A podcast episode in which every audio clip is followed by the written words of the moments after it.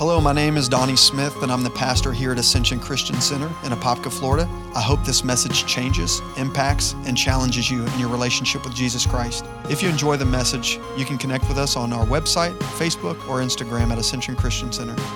Thank you and enjoy.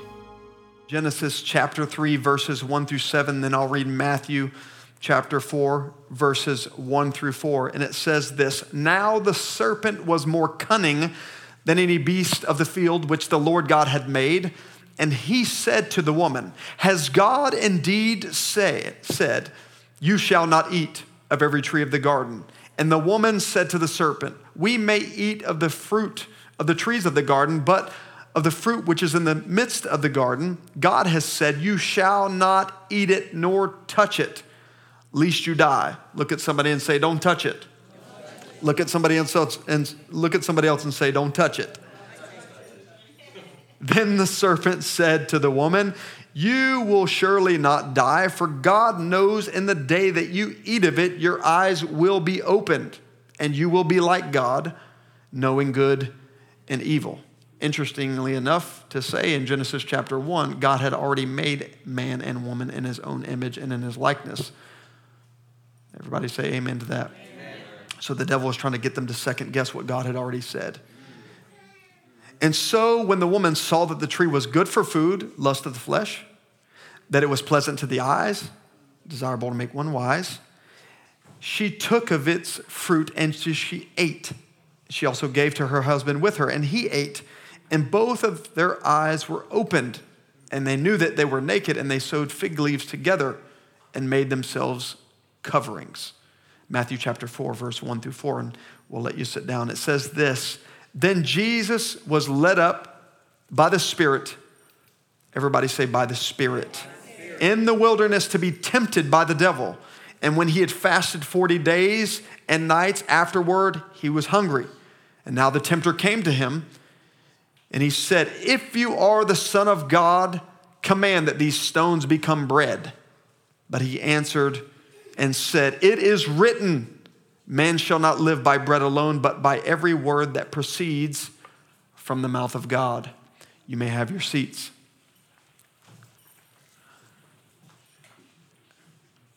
Before we get started, I, I want to welcome all the online viewers on Facebook Live. Thank you so much for joining us this morning. We pray that God touches you right where you're at and you receive encouragement from His Word.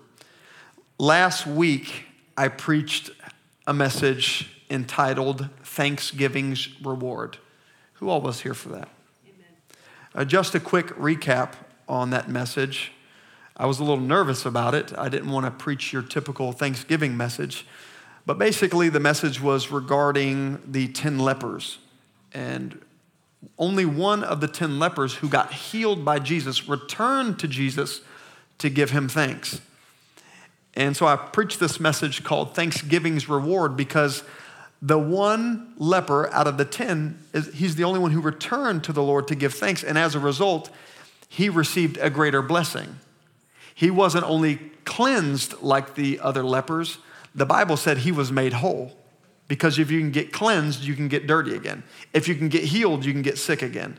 But this specific leper who returned got whole, not just healed. And so the message was about what God does for you when you have a thankful heart, the kind of blessings that you invite into your life, perpetual blessings, mean it happens over and over. How many in here have kids? How many in here have teenagers? Oh Lord, if you only knew. I'm just kidding. I have found this out that the child that you have that is most thankful, you're more inspired to give them more versus the child who feels entitled. God is like that. It's not that you love your eldest child less, is that you're more apt to give more to those who are thankful. And we serve a God who's like that, who's ready to bless you, who's ready to open up the windows of heaven.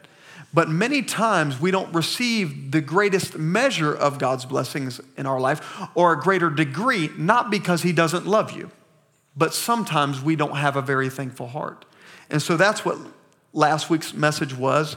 It was, again, entitled um, thank, um, Thanksgiving's reward. Everybody say Thanksgiving's reward. Well, this week I am going to clean up a mess that I made. Um, because there are some discrepancies, not in the message necessarily, but in, ha- in having a thankful heart. Don't leave yet, just let me explain that to you. As I walked into Thanksgiving on um, Thursday uh, with a huge thankful heart in the mountains of North Carolina, my wife and I drove about 10 hours back down last night, didn't get home till about eight o'clock. It was a bit of a rough ride. I was contemplating on how I would communicate this message to you. And the reasons why I say there were some discrepancies in um, having a thankful heart, I didn't realize at what type of an appetite I would have by being so thankful. How many have been hungry one moment and then you get frustrated at your child or your spouse and you're not hungry the, the next minute? Do you understand? So I found out that by going into Thanksgiving this, uh, this year, by having this all of this thankfulness in me. I didn't realize that I would come back from North Carolina weigh, weighing about six more pounds than when I went up to Thanksgiving. And so today I want to preach a message entitled The Danger of an Appetite. Look at somebody and say, The danger of an appetite. Now, this morning, this is going to be a bit of a fun message, at least for me. Um, you might be thinking to yourself, what do you mean by a dangerous appetite or the danger of an appetite. And I thought appetites were a good thing. Well, that is true. Here's the, here's the problem for the Christian or the, or the believer. Um, because if your appetite gets directed towards things that were net, never meant to be a part of your spiritual life and would promote spiritual growth in your personal life, and so, as a believer, we have to be careful about the types of appetites we allow in our life. I wish somebody would say amen to that. We have to be careful what we're hungry for. The Bible says, Those who are hunger and thirst for righteousness shall be filled. But have you ever thought about in your own Christian life, in your own walk with Jesus, the things that you actually hunger, hunger for, if we're very honest, the, the type of things that we have appetites for, maybe things that aren't, necessarily bad, but aren't holy or aren't promoting growth in your own personal life. And so, but before you do that, I, I want us to do this. I want us to evaluate, do an appetite evaluation. Everybody say appetite evaluation. Have you ever paid attention to your own desires? Desires reveal a lot about a person. Our pursuits, what we want to do for a living. What we desire comes Sunday morning at 10 o'clock. Do we desire God or do we desire sleep? I wish we could have both, but you really can't have both. Can somebody say amen to that? Our desires reveal what our priorities are. When I look at Adam, and the reason why I read uh, about read in Genesis chapter three and I read in Matthew chapter four is because there is a correlation. There is a tie between Genesis and Matthew. There's a correlation that I want to make this morning. But when I took when I take a look at Adam and Eve's appetite, their, their desire to be more like God wasn't necessarily wrong. It wasn't wrong. Look at somebody and say, It wasn't wrong. They ate of the fruit because they thought the fruit would make them more like God. It was how they went about satisfying their desire that created the problem. And this is the problem with most of us in our walk with the Lord. It's not that you desire wrong things, it's, it's about how we go about getting those things in our lives. Let me explain that to you. There was a quote from a man, I won't mention his name, he's a man of God. He says this Sin is a legitimate desire being fulfilled in an illegitimate way. It's, it's, it's not that intimacy is wrong, young people. It's a, as a matter of fact, it's awesome. And all the married people should say amen and hallelujah to that. It's not a bad thing. It's the problem is when it's done outside of the marriage bed. It's not that money is a bad thing. It's where when, when we're willing to lie, cheat, and steal in order to get that money. It's, it's not that having fun, come on, it's not that having fun is a bad thing with friends. Come on. It's, it's when you spend more time with your friends and your buddies or your, you know, your sisters more than your spouse, then you have a problem. I'm talking about fulfilling legitimate desires in an illegitimate way. It's not that the phone is a terrible thing, and all the young people should say amen to that. It's when you'd rather be on it versus spending quality time with family when it becomes a problem. It's not that social media is wrong, but if your self esteem is based on how many likes you have, then it becomes a problem. Do you see that the problem wasn't them wanting the fruit and becoming like God? It was about the fact that God said, don't touch that, don't go there, don't do this. So they were trying to fulfill their own needs, thinking it was God, right? I'm gonna be like God. But by them taking the fruit, they got the negative effect from taking the fruit. Do you hear what I'm saying? We have to be careful about doing things that we think are God and ending up with the wrong results. There's too many people who are going in certain directions in their lives, and, and the matter of fact, they're, they're out of step with the Holy Spirit. We have to be careful about trying to go after things oh, and asking God to bless them when God's not going to bless. Listen, I, let me explain this to you. I'm refraining from being going in detail. Do you know how many people I've spoke to who think thinks the Lord told them that they're supposed to be with a person who's already married? It's a godly thing to be married. But it's not okay just because those spouses aren't getting along and they're getting ready for divorce doesn't mean you need to step in on that marriage. You hear what I'm saying? And we need to, as a church, we need to preach on holiness again. We need to preach on truth again. Do you know how many people I've, I've heard them come to me and say, Yes, but this job pays really well? I want to say to them, Do you forget you're a Christian? The Bible says, Stay away from even the appearance of evil. So if we, we, can't, we can't do wrong and ask for God's blessing. We can't step in a realm where God's presence is not even welcome and ask for his blessings.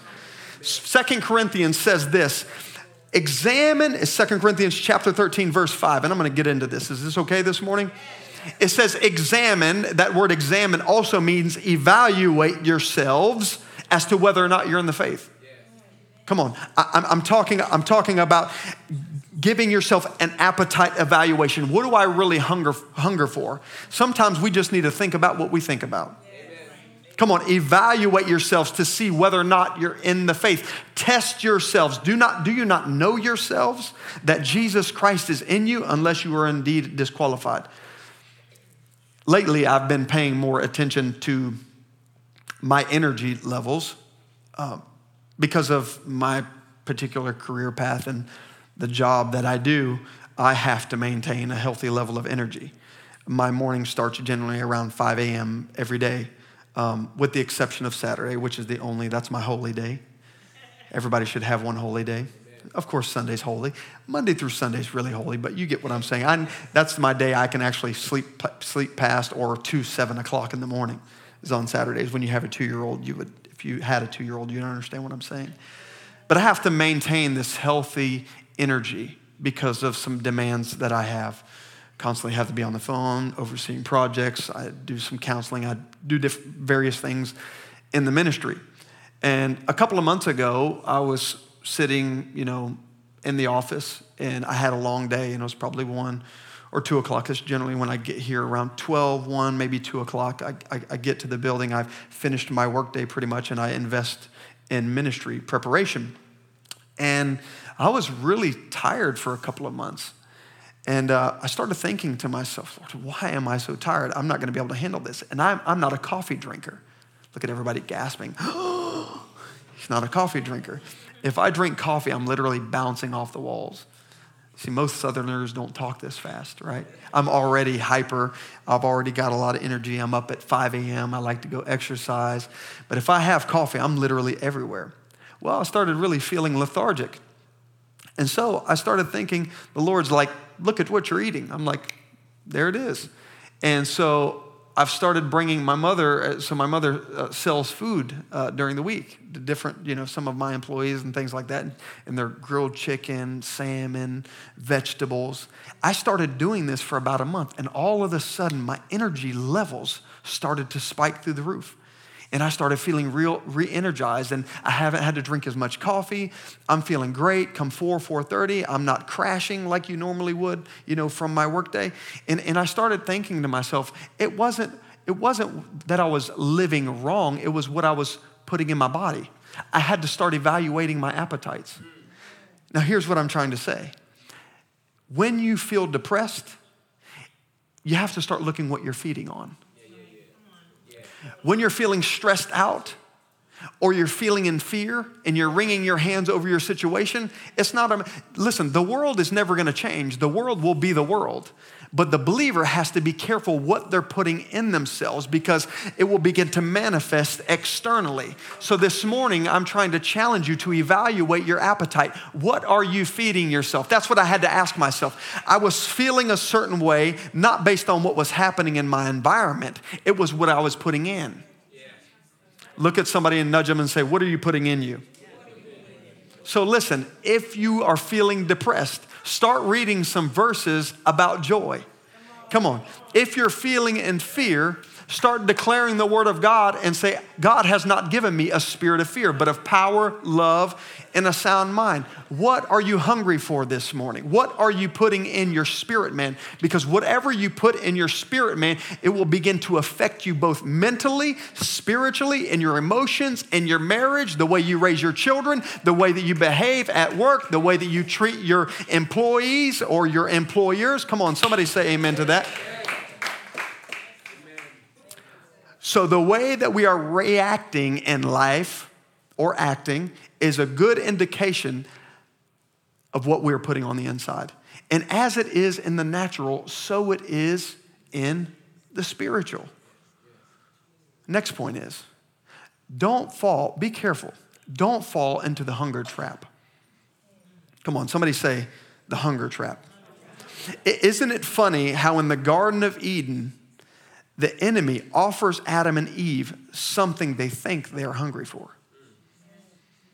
Something they think they're hungry for, but in, but in the end, it left them emptier than before they took that fruit.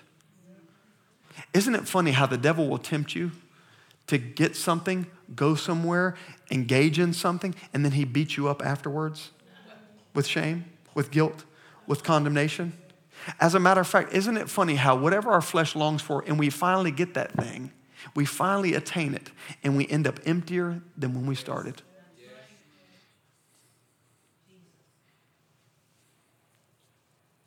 Isn't it funny when you're younger, you think you need a certain girlfriend?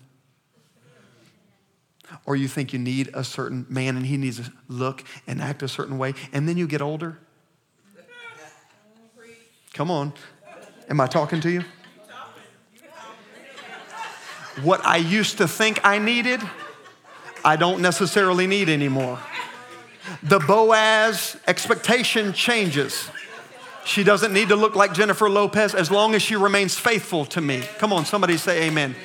This is where you have to be careful and you have to make sure you don't fall into the hunger trap. And that's exactly what Adam and Eve did. They hungered for something and they finally got it and they ended up thirstier and hungrier than when they started. And this is exactly how the flesh works. And you have to be careful not to fall into the hunger trap because the enemy knows exactly what to put in your face. He knows exactly what kind of person, he knows exactly what kind of environment to put you in, to put you under a certain amount of stress to get you to fall. Because once you fall, you end up hungrier than, you, when, than when you first started. But Jesus didn't have this same, this same reaction like we read in Matthew chapter 4. He was offered something he was hungry for, but he didn't eat it.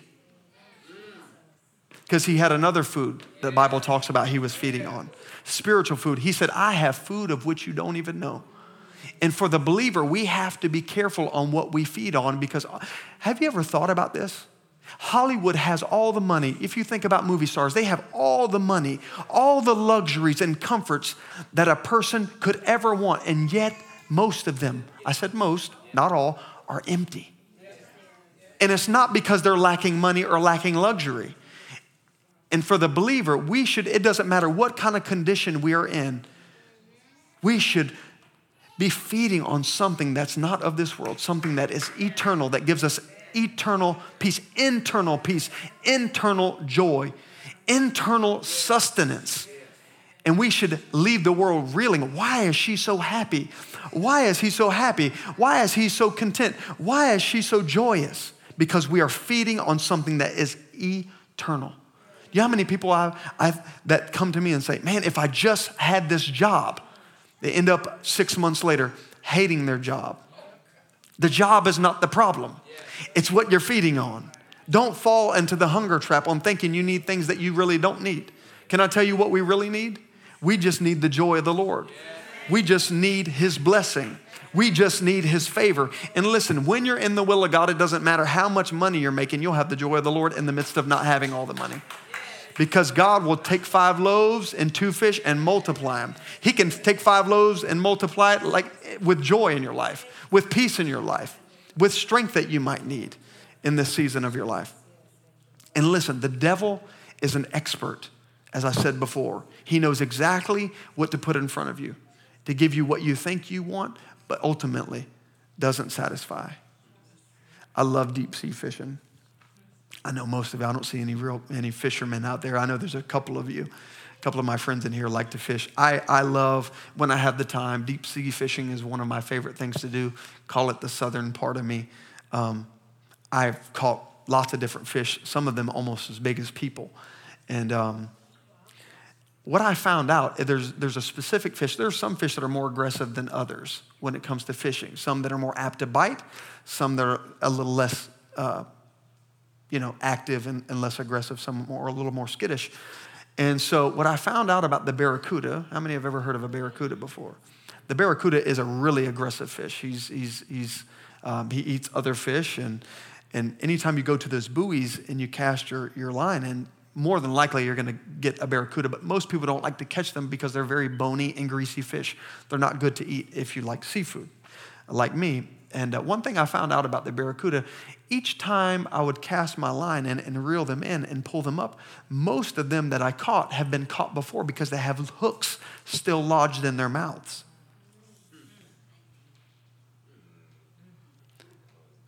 He had, he, he had no control of his hunger.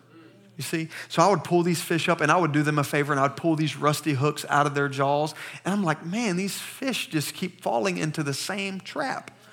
And that's how Christians are. The enemy knows exactly what to put in front of you. If women are your problem, you better believe you're going to be working right next to a pretty one. If, if men are your problem, you better believe that the next cubicle over, you're going to have Boaz sitting right next to you. If, if food is your problem, like me, every restaurant that you go to serves chicken wings. But as believers, one of the elementary things that we should know is how to crucify the flesh. That's what the Bible says. Not to obey our appetites, not to obey our impulses. Impulses are different than urges. You can have an impulse, doesn't mean you need to listen to it or give in to it. If drinking is your problem, can I just say this this morning? You don't always have to fall into that sin like that barracuda. You don't have to allow the hook to get you. This may be controversial, and I believe I have said this once before.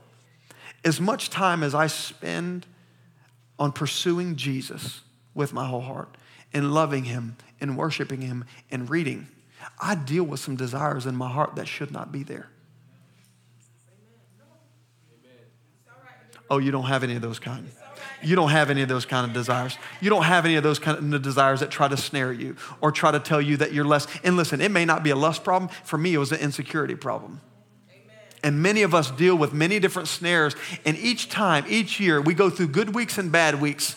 And sometimes the enemy hooks you, and sometimes he doesn't. For the prophet, it might be depression because they wear the weight of the world on their shoulders. There's some of, you, some of you in here, you don't have a woman problem at all, but you can't stay away from a bottle. There's some of you in here who don't drink, you don't chew, you don't run with them that do, but you talk about everybody and la di dotty.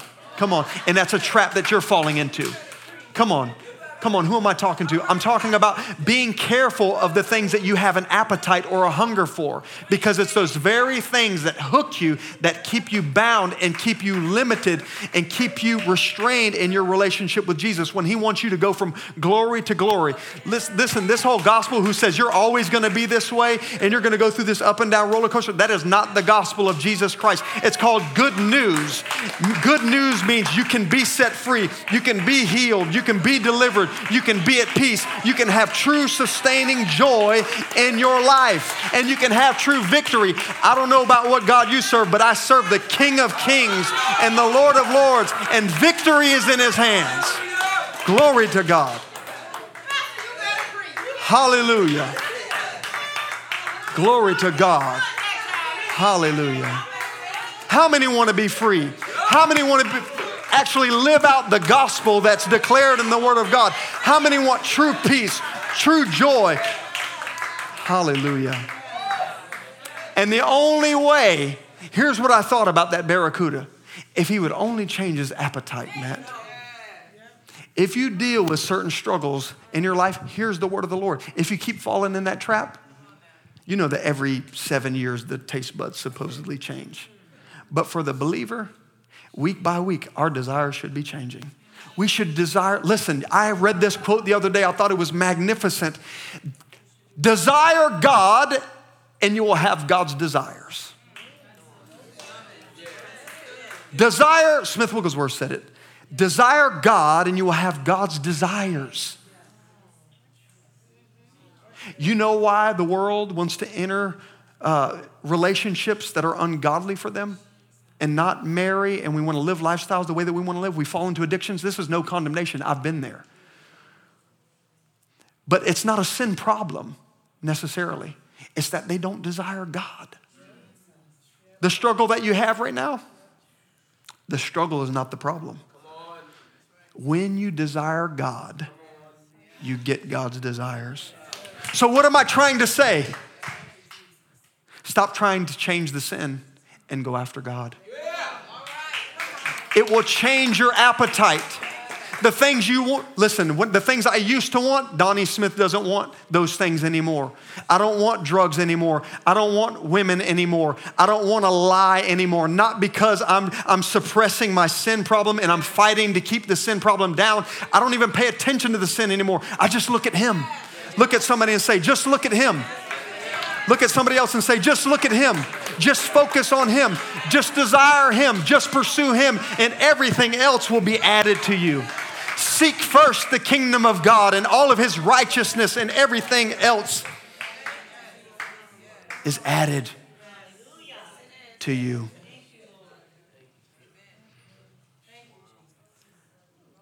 Next is we have to crucify our cravings. We don't talk like this anymore in church. Do what you want, live how you want. Can I tell you what? There is a place, can I, I just have to park right here for just one second. There is a place beyond the sting of ungodly desires. There, there is a, I, you know what I thought? I believed this lie, guys. That I, was, I would always want things that God didn't want for me. I, I would always live with the sting of whatever that was in me. I thought I'd always live with insecurity. I thought I'd always deal with uh, lust problems. I, I, th- these are the lies I believed. But, but there is a place that you can get to in God when you desire Him enough and you crucify this. God, Holy Spirit, thank you. I just heard the Holy Spirit say, I will not crucify your flesh for you. You have to do the crucifying, I do the filling. You do the dying to self, and God does the filling. Do you hear what I'm saying? God is not going to kill your sin problem. He leaves that up to you. Oh, you want scripture, Miss Theologian? It says, if your right hand causes you to sin, cut it off. If your eye causes you to sin, pluck it out. You do the dying, the Lord says, I'll do the Holy Ghost filling. Fill us, Lord. Fill your church. Help us to crucify our flesh, our lust, our passions, and help us to desire you like never before. In Jesus' name. Let's quickly look at this example of Adam. Adam and Eve versus the example that Jesus gave in Matthew chapter 4. Both Jesus and Adam and Eve had appetites. Everybody say they had appetites. Adam reaped the consequences of his appetite by him giving in, by Eve giving in to the lust of their flesh. And, and by the way, may I draw this correlation?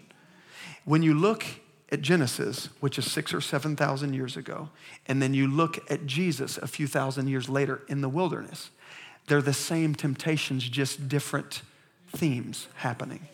Remember when it says they saw that the tree was good for food, pleasant to the eyes, desirable to make one wise? That's the lust of the eye, the lust of the flesh, and the pride of life. Now look at Jesus. We fast forward into Matthew. May I teach you just for a moment? When you look at Matthew, it's the same thing. They sh- he showed him the bread. What is that? The lust of the what? Showed him the bread. Turn these stones into bread, the devil said. Right? That's the lust of the flesh. Then he brought him to a pinnacle of a mountain. Right? Pride of life.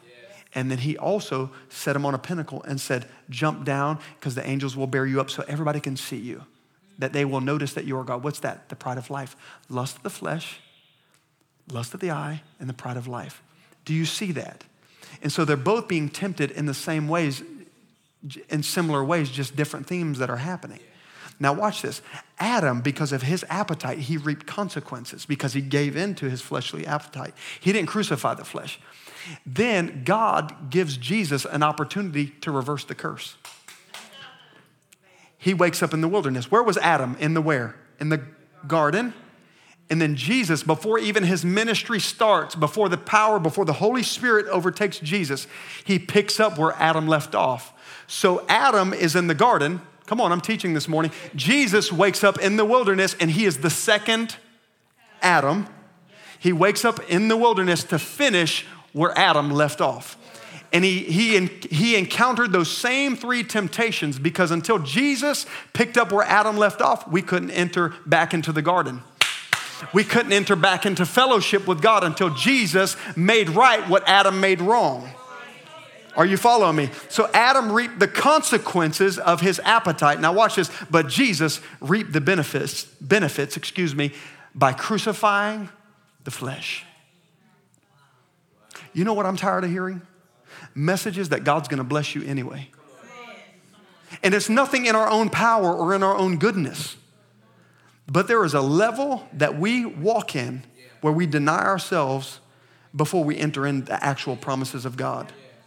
The Bible says if we, if we die with Him, meaning speaking of you know spiritually we die to ourselves then we will live and we will reign with him we don't hear that kind of teaching anymore we hear because most preachers don't want to make fans. They don't want to build disciples. But, but the elementary principle of the believer is to live the crucified life, to not live according to their own flesh. Now, let me encourage you. You might say, well, who wants to live that kind of life? Who wants to, who wants to live crucified? Who wants to live like that? Well, let me just read a, a portion of scripture to you. It says, Whoever desires to save his life will lose it. See, we live in an upside down kingdom. We think by getting all these things, if we get the money, if we get the car, if we get this certain grade, we will be satisfied. But the Bible says if you live according to your own pursuits, you won't get what you want. Can I ask you something this morning? And I ask this with all respect. You pursuing what you've wanted to over the years, nobody's stopping you. Have you ended up with what you wanted? Are you living out what God promised you? Life is not found in going after whatever you want. Life is found in death to self. The Bible says this before you look at, I see everybody looking at me like, what is that? What does he mean? Unless a seed grows, goes in the ground and first dies, it abides alone. But if that seed dies, it bears much fruit. Do you know how bad I did not want to start a church? I mean, who wants to give up their life and their privacy? We don't have a big church, but nonetheless, who, I mean, you kind of have to half be crazy a little bit, really hear God, or half crazy. I think it's both. But can I tell you, even though I don't seem to have a life, I'm always busy, I'm, but I'm always doing the work of the Lord. I'm always trying to give of myself. I'm not saying that privately, but what I'm saying is I'm energized. I'm filled with joy. I gave up my life, but I gained His. If you want the blessed life, give up your life and you will gain His. If you will give up what you think is going to bring you true joy, you will gain His joy. If you give up your comforts and your pleasure, and by way of you crucifying your own life, God will in turn bless you beyond your wildest dreams. He'll make ways where there is no way. He'll give you favor. He'll give you true joy. He'll give you lasting peace. Come on, how many want that for their lives? It happens in the crucified life. When you look at Matthew chapter 4, and I read about how Jesus had this bread in front of him I mean, my hat's off to him. I like to eat, I'm a foodie. He had that food in front of him, and I was thinking, he fasted for 40 days and 40 nights. He had the power to change his situation. He could have ate that bread. But then, after I read Matthew chapter 4, at the end of Matthew chapter 4, it says, Then Jesus went about healing, and his ministry started. I'm talking about this is elementary gospel here. When you learn to die to self, God will then entrust you with his power. God will then entrust you with blessing. He will then entrust you with his favor. He will then entrust you with his anointing. It's elementary, it's, it's, it's at the first rung of the ladder, the crucified life. Paul said it like this I am crucified with Christ. I'm crucified with Christ. It's no longer I who live, but Christ lives in me. And the life that I now live in the flesh, I live by faith in the Son of God who loved me and who gave himself for me. We find life by losing it in Christ. Can somebody say amen to that? Come on, stand to your feet. Is anybody getting it this morning? Lastly, Ronnie, if we can get ready to pass out these communion cups. Um, we have to develop if, if, if we are actually going to grow in our relationship with the Lord, if, if, if we're going to feed ourselves healthy spiritual food, we have to first develop a healthy appetite. Everybody say a healthy appetite. This is not the working of your own strength. Can I just tell you that this morning? The team's going to be handing out the communion cups, and I'll explain why in just a few moments. We have to develop a healthy appetite because what we put in our lives will determine what comes out. You know, as a believer, I say this with my own personal convictions. You know how you know what's in you? I'll just say it like this I'll use the analogy of a lemon. You've probably heard this analogy before. If, if, you, if you squeeze, thank you, if you squeeze a lemon, what comes out of it? Lemon juice. If you squeeze a banana peel, a banana should pop out. If you squeeze an orange, orange juice should come out. Can I ask something? I say this with all respect. Even to myself, I say this. Why is it when we get squeezed by some pressures in life that a Christian doesn't come out of us? If we are Christ followers and you come to a place where you're not able to pay the bill that month, when you're squeezed, what comes out? When somebody offends you, I mean, I, I, try to justify it somewhere in the scriptures, but I can't help but read through and find places like Matthew chapter 5 you're called to be peacemakers. I, I don't understand why, when the world squeezes us, when tough situations squeeze us, when our spouse squeezes us, when tough times hit and we get squeezed, why isn't Jesus coming out? Can I tell you? This is no condemnation, but, but it is a time to reflect and ask the question what have I been feeding on? Because if we feed on Him, When we get squeezed, His peace comes out, His joy comes out, His anointing comes out. Look at each time that Jesus was squeezed. Yeah. As a matter of fact, I'm reminded of the scripture in the Garden of Eden. Life was hitting Jesus. The pressures of life. He's in the garden. He was like a lemon, but juice didn't come out.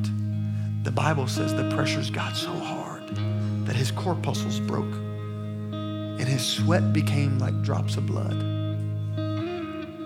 And guess what?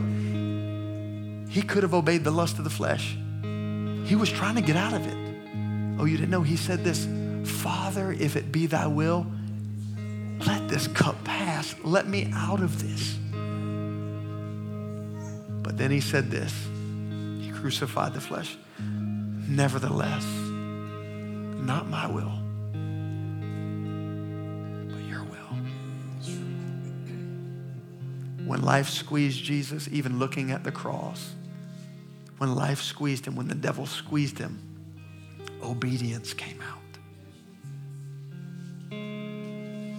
When you get squeezed, does obedience come out of your life? Are you able to say, like Paul said, it's no longer I who liveth, but Christ lives in me. And the life I now live, I live by faith in the Son of God who loved me and who gave himself for me. Do you have an healthy appetite? Are you feeding on the Lord? You heard me quote it just a few minutes ago. In Matthew chapter 5, verse 6, it says this Blessed are those who hunger and thirst for righteousness, they'll be filled. Not for hunger, not for those who hunger for the things of the world, they stay empty. Listen what it says in the Message Bible. You're blessed when you've worked up a good appetite for God.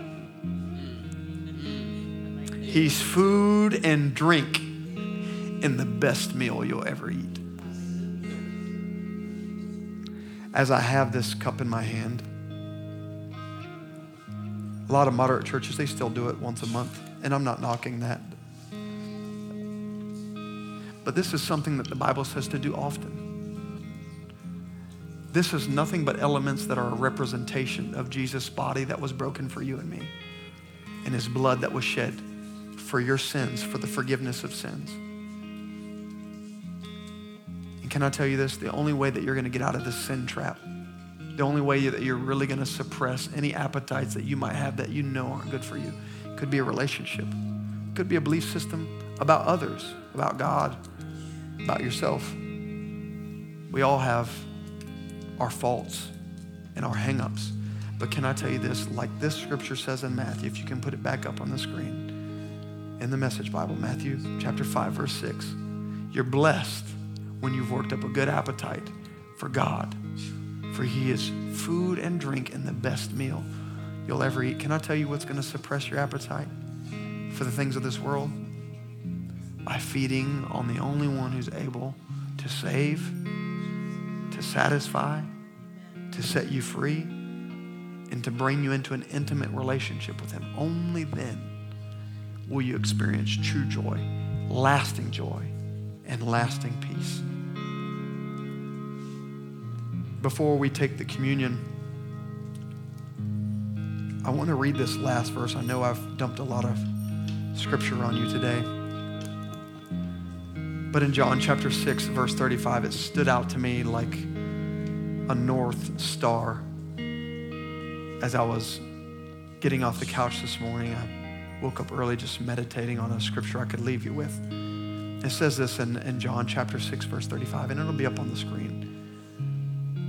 It says, And Jesus said to them, I am the bread of life.